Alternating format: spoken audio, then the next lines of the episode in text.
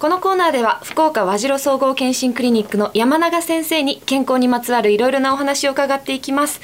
今週は確定診断についてです。山永先生おはようございます。おはようございます。よろしくお願いいたします。よろしくお願いします。今日は確定診断っていうものについてお伺いしたいんですが私この言葉自体今日初めて聞きまして。そうですね。ちょっと難しい言葉ですよね、はい皆さん病院に行かれる時はですねやっぱどっか具合が悪くて病院に行きますよね、はい。でそれはその時はあの最後的にはきちんと診断をねきちんとしてあげていかないといけないですよね、はい。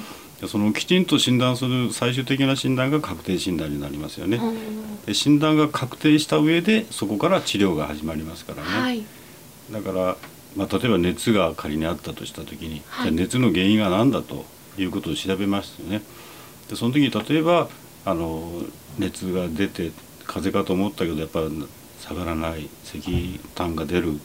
そうすると風邪じゃなくて実はレントゲンを取った時にやっぱ肺に影があってそうするとこれは肺炎でしょう、はい。ね、例えば結核でしょうとかいうそういう診断をしていった時にただにさらにですね例えば、パンのばい菌の検査をしてそこから菌が見つかればそれが最終的なはい。細菌による肺炎でしょうというそういう診断に至るわけですね。はい。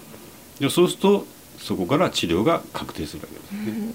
だからまあ同じようなことで言うとそのだから確定診断する方法はあの尿とかですね痰とかあのそういう検査をしたりあるいは血液検査をしたりはい。から画像診断ですね。今まで何回かお話ししましたけども、レントゲンとかエコーとか CTMRI ですね。こういうのを使ってその場所性質を診断確定したりですね、はい。であるいは確定診断としてはその間違いないのは病理診断ということになります。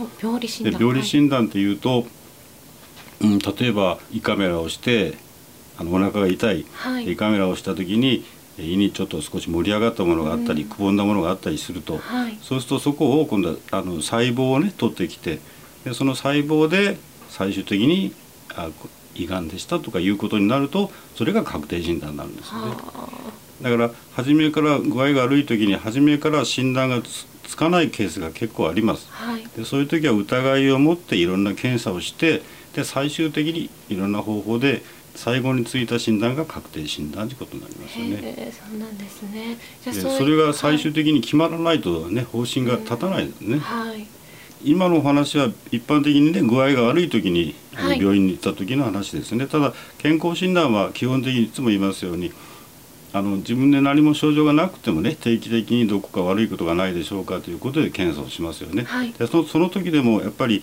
画像の検査とかさっき言った今胃のカメラの検査で異常があった時に、はい。その診断を確定しないとそこから進まないんでですね、だから当然検診の世界でもあのいろんな方法を使って確定しますけどね、はい。でそれが確定が検診でできない場合はさらに各専門の病院に紹介をして、はあ。でそこで確定をしてもらってということにもなりますけどね。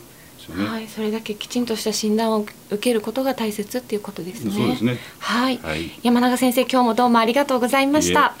以上、ゆうきの教えて山永先生でした。Love FM Podcast. ラブ f m のホームページではポッドキャストを配信中スマートフォンやオーディオプレイヤーを使えばいつでもどこでもラブ f m が楽しめますラブ FM.co.jp にアクセスしてくださいね Love FM Podcast.